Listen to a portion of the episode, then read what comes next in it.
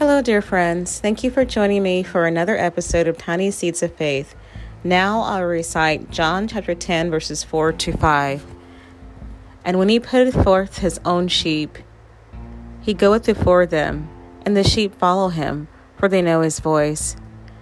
And a stranger will, will they not follow, but will flee from him, for they know not the voice of strangers.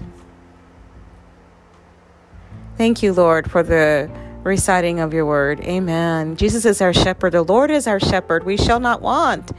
Jesus is our faithful shepherd and he is our faithful guide and he will guide us to the end. He will never leave us nor forsake us and he will receive us into glory. Victory is overwhelmingly ours because Jesus is for us.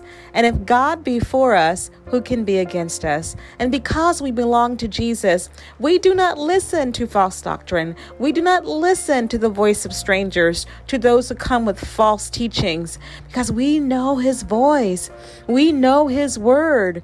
His words are in us. Jesus said, If my words abide in you, if ye abide in me and my words abide in you, then you will bear much fruit. Because his word abides in, in us, we know his voice and we will not listen to the voice of strangers.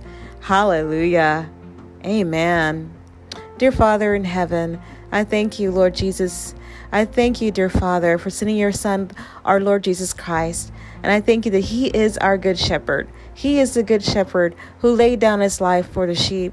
And Lord, we are his sheep. And I thank you, Lord Jesus, that no one, no one can snatch us out of his hands. No one. He takes good care of us and he will lead us all the way to heaven. Thank you, Lord. And there's anyone who does not know the Lord Jesus Christ, bless them to put their faith in Jesus today, right now, and receive him as Lord and Savior and know him as the Good Shepherd. In Jesus' name, amen. Well, that's it for today, my friends. May God bless us and transform our lives as we read, meditate, study, memorize, and obey His Word. Goodbye for now. See you next time.